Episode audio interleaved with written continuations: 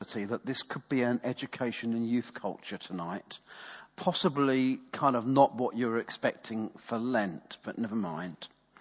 Um, I want to talk about awoke or awake, awoke Lent. Um, and I've been asking a lot of people if they know what woke means. Uh, and so far, only one person has, has, has eventually woken up to what I was talking about and got vaguely near it. So I'm going to have to explain myself. Uh, who's heard the phrase woke in, in, in popular parlance? Who thinks they know what it means? yeah, that, no, no, no, that, that's exactly why I'm talking about this tonight. Um, Ash Wednesday traditionally marks the beginning of Lent. I will talk about Ash Wednesday. I will talk about Lent, I promise. Um, Lent's a season of preparation, of a time when we try to have more space for personal reflection, to be able to focus not just on a relationship with God, but, but actually how we live our lives, um, you know, in the deepest possible way. Um, and, and, it, and, it, and it's, uh, in a way, it's, it's about preparing for the celebration of Easter.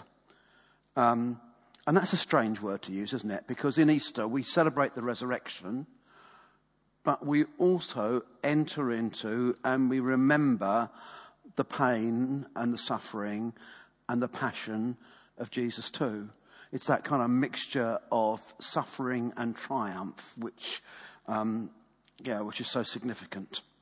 So um, the service tonight began with, you know, there's a lot of liturgy tonight, much more than we usually use at St. Matt's. And it began with the invitation. I invite you, therefore, in the name of the church to the observance of a holy Lent by self-examination and repentance, by prayer, fasting and self-denial, and by reading and meditating on God's holy word. So tonight I'd like to offer you another invitation. Um, I'd like to invite you to a woke Lent. Um, go to the next slide, thanks. Um, and you are probably wondering what on earth woke is, never mind what on earth a woke Lent might be. Um, or possibly whether or not the vicar has lost complete leave of his senses. Um, I came across this article in yesterday's Times, and it kind of changed everything that I was going to say, um, kind of today, um, and the readings too. Sorry, Jean. Um, and um, it was about kind of the BBC's current dramas at the moment. Um, and um, the correspondent was asking the question whether the BBC had become too woke. Um, and I found myself reading the article, trying to make sense of what on earth they were going on about. Um, the article cited um, a number of different things. Um, basically, the thrust was this: the head of BBC Drama has responded to critics who say that the corporation's literary adaptations are too woke by saying that the great works must be made relevant to contemporary audiences. And as I kind of read this, I was thinking, well, I think I know what woke means. Um, and they cited, I didn't see it. Did anyone see Christmas Carol at Christmas? Um, the kind of the, the, latest version of it. Um, uh, David did. Um, anything particularly different about it?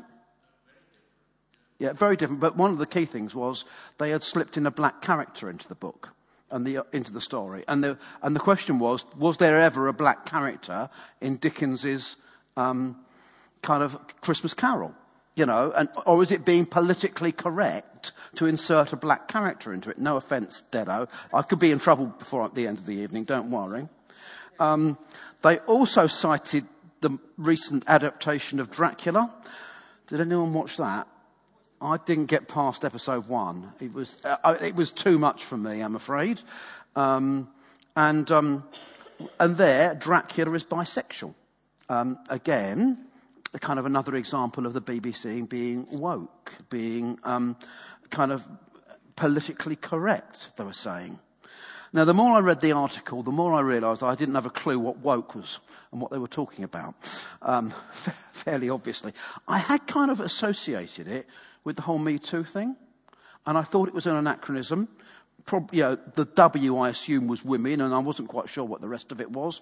So I could kind of get how that might fit in vaguely, um, with being politically correct and all the rest of it. I was completely wrong, never mind. Um, besides being the past tense of wake, you know, we woke up, the past tense of wake, something that we've already done. Um, woke is a slang term. With the next slide, thanks. Um, and it comes from um, African American vernacular. It's been around since the 1800s, apparently. Um, but it particularly kind of became into common parlance in America uh, about the time of the American Civil Rights Movement and Martin Luther King and things like that. Um, and um, so, it, so it, it's often rendered as woke, as in I was sleeping, but now I am woke, which is really bad English, obviously, but you kind of get the, the drift of how it's used. Um, and it's about waking up to injustice, not sleeping through injustice, but waking up to injustice. So when people use the word woke, it's about being, it's because someone is highlighting, they're very woke, they're woke because they're highlighting injustice. It's actually become quite contentious. Um, you know, it, it, it, you know, it began with this kind of cry which came out of the American civil rights movement for, uh, you know, against injustice and for, and for freedom and for rights for everyone. And it's been a, and it's moved on from a, a black word into kind of common parlance that is used in terms of injustice in the wider sense. But it polarizes. Um, uh, you know, those who use it are wanting to raise the issue of injustice. I don't know whether anyone saw Question Time with James Fox, because he used it in a very different way. Uh, and, and, and people like him are, acu- are accusing its users of being overly politically correct. So, what does woke have to do with Lent um, and what we're thinking about um, tonight? Is it trying to be trendy, or does it have something helpful to say? Why awoke Lent? Well, actually, I think because Lent is, has always been about being awake. Um, uh, uh, uh, uh of kind of, of, be, of having our eyes open to what is going on around us, to what is going on in our lives. It's about a time to wake up um, and to look again with fresh eyes. And that's what I want to invite you to do this Lent. So what we should we be awake to? Um, well, thanks, Dawn. Look at the next slide. We should be awake to injustice. Um, Isaiah warns us um, of empty words and deeds. Um, it's great that you're here tonight. But he says God's not impressed with rituals and fasts, particularly when they don't make a difference in how people live their lives. We can have the best worship. There's a battle that goes on in my household. Um, we have kind of music pumped through the house via the Wi-Fi, and the control, um, the control of the Wi-Fi, and that is on your phone app. And the battle generally goes on between whoever is in the house, um, and particularly between Carol and I. Uh, if Carol has control of it, there will always be worship music on it. She will almost never put anything else on it. If I have control on it, more often than not, it's jazz on it. Um, and Carol just loves that worship music, that, and, and, you can stream it from almost anywhere around the world, so it's Bethel or wherever. Um, and, and, we can have the best worship we can have an incredible devotional life when we get, our, get all the apps from Nicky Gumbel and from the Church of England and we spend ages reading our Bibles. Um, but actually, what about our concern for the issues that we face in our world? Isaiah says, is not the fast I've chosen to loosen the chain of injustice uh, and to untie the cords of the yoke, to set the oppressed free and to break every yoke? Is it not to share your food with the hungry and to provide shelter to the wanderer? Um, it's probably a good thing, isn't it, that the Church of England has chose to focus on environmental issues during Lent this year. It's looking beyond, you know, that kind of, you know, our devotion, don't get me wrong, our devotional life and our relationship with God is really, really important. It's that that should fuel our activity in our lives.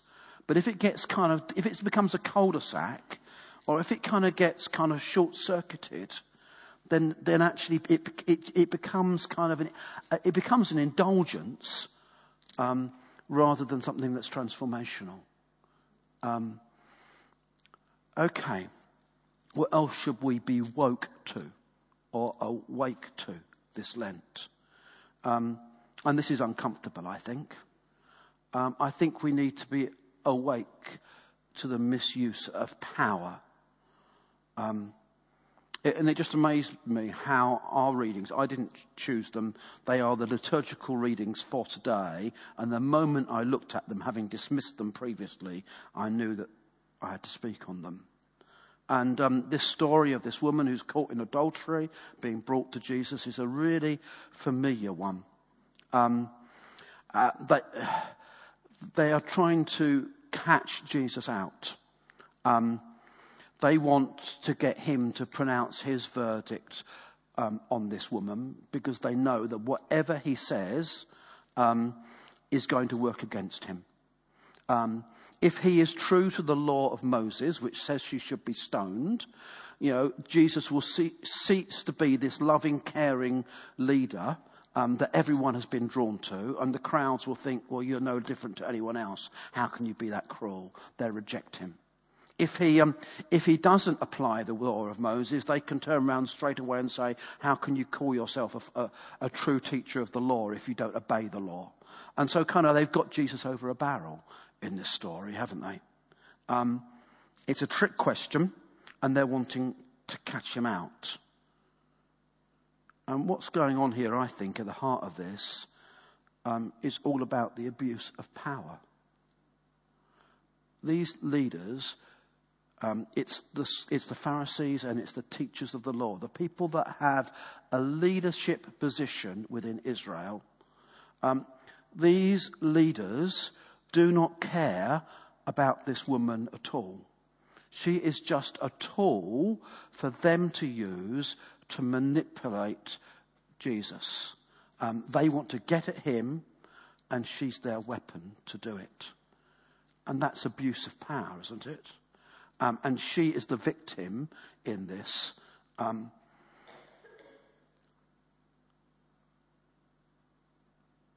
And the trouble is that abuse of power still goes on. Um, I, I wish I could say that it is limited to the political arena or the business arena. Um, but, but it's also far, far too frequently found in the church too. Um, again, yeah, the, what's happened in the news shapes a lot of what I've been thinking about this week, really. I, I was devastated to hear about the investigation into Jean Vanier. Does anyone know who Jean Vanier was? Um, Jean Vanier was a Canadian, French Canadian, who founded the L'Arche movement. Um, uh, and L'Arche is a, is, is a, a movement and, which has kind of developed communities around the world. Um, and he did it as a response to going into a mental institution and finding disabled people there and seeing how they were treated and really wanting to provide something better for them. And so he gave his whole life to creating communities and the ethos of those communities was that disabled people and able bodied people would live side by side in those communities as equals. Um, and it's been held up as the most incredible model of the gospel. You know, this is the difference that faith can make. Incredible model, beautiful model. My great hero, Henri Nouwen, um, gave his last years of his life to serving in one of those communities. Marvelous thing. Vanier was, you know, has written loads of books in his lifetime. Um, held up as virtually a living saint, really. And then a year after his death, um, an investigation within the L'Arche community has concluded that he abused women sexually throughout his life and his ministry. And here's this man, one hand that is held up as this great kind of pillar of not just, I mean, he didn't, he didn't do the stuff that we recall from, you know, living in what appears to be an outwardly powerful way or put, you know, putting himself on a pedestal. Others put him on a pedestal. And yet he was broken, badly broken, and not only damaged himself, but damaged so many others. And really has done a, you know, has done terrible damage to what was a God given thing. And, it, and, it's horrific, isn't it, really? Um, and, it, and, it, seems to me that this whole power thing, it, it needs to remind us that we shouldn't put people, men and women, on pedestals. You know, the world does it, doesn't it? Know, the next great pop star or the next great sportsman. Know, one minute they're, they're on the, in, in the news because they're the greatest thing, and the next minute they're in the news because the media is delighting in tearing them down um, and, and selling copies of the press by doing it.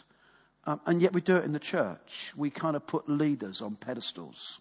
Um, and it's a really dangerous thing to do. We need to be awake. We need to be woke to the misuse of power. And, and what follows out of that, I think really naturally, is we also, thanks Dawn, is we also need to be awake to the nature of the human heart. Um, you know, we are rightly shocked when leaders like Vanier fall. Um,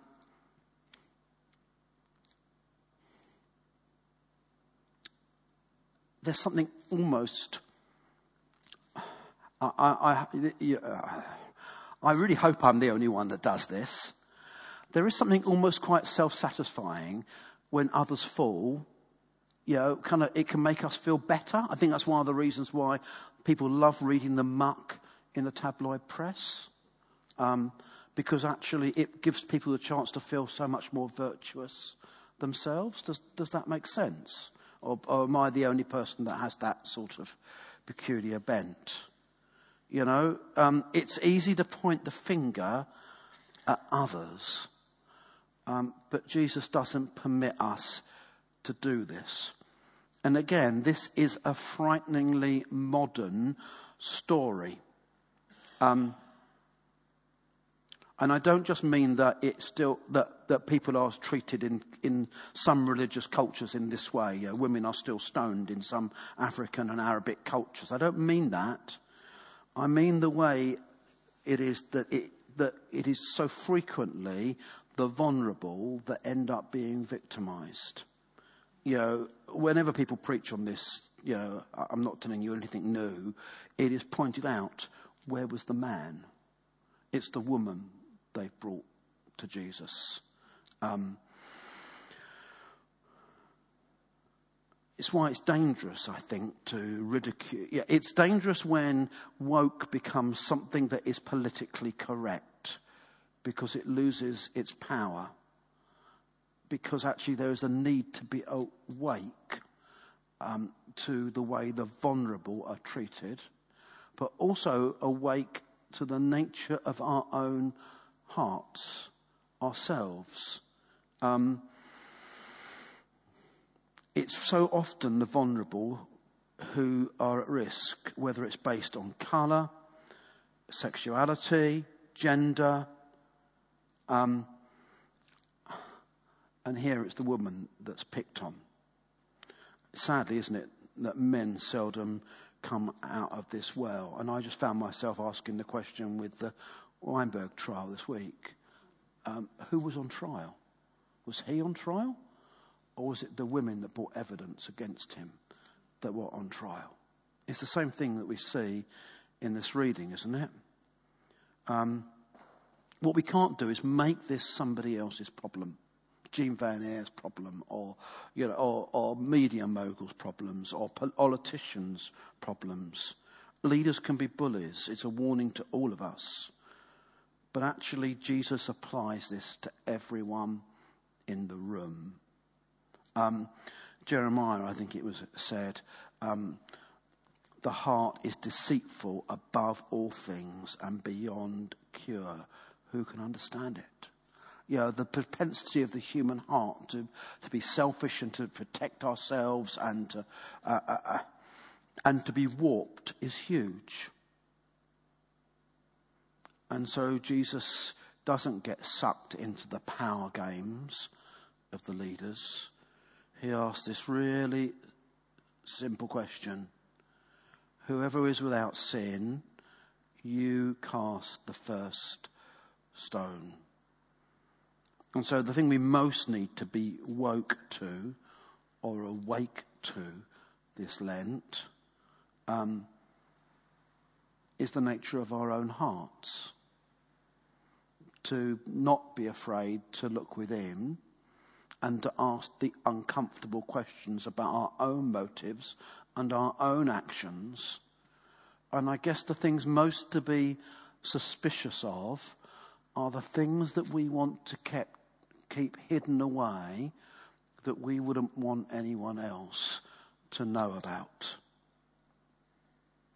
Um, woke reminds us that we can't be complacent, um, that human nature doesn't change, um, and that in the midst of all of this, we still need Easter, and we still need Jesus, and we still need the cross, and that the ground at the foot of the cross is level.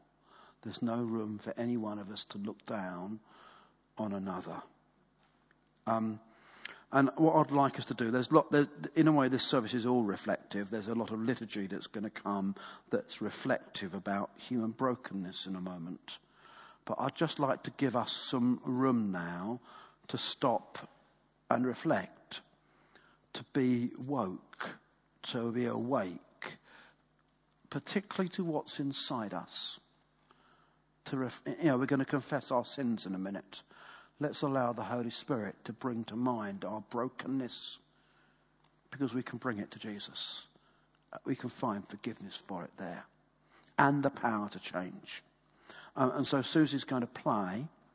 Um, and um, kind of in more recent years, um, we've, ha- we, have had um, ash available for those that would like to have the sign of the cross marked on them at this service. Um, and so I would suggest we take some time, two or three minutes with Susie playing, if that's okay.